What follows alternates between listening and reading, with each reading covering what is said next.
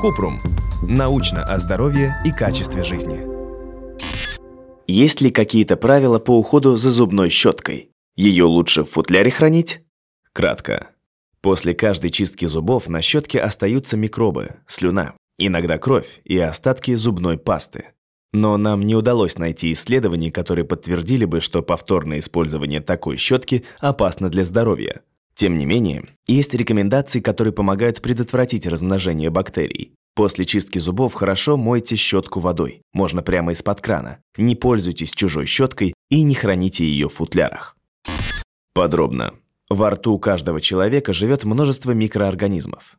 Во время чистки зубов они вместе со слюной, иногда кровью и остатками зубной пасты остаются на щетке.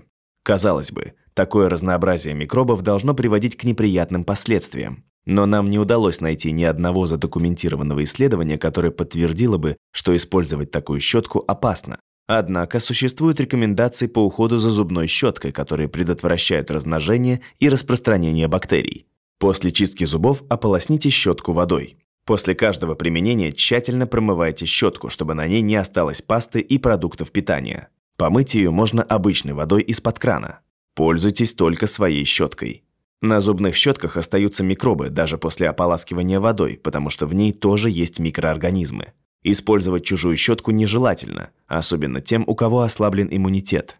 Храните зубные щетки на открытом воздухе.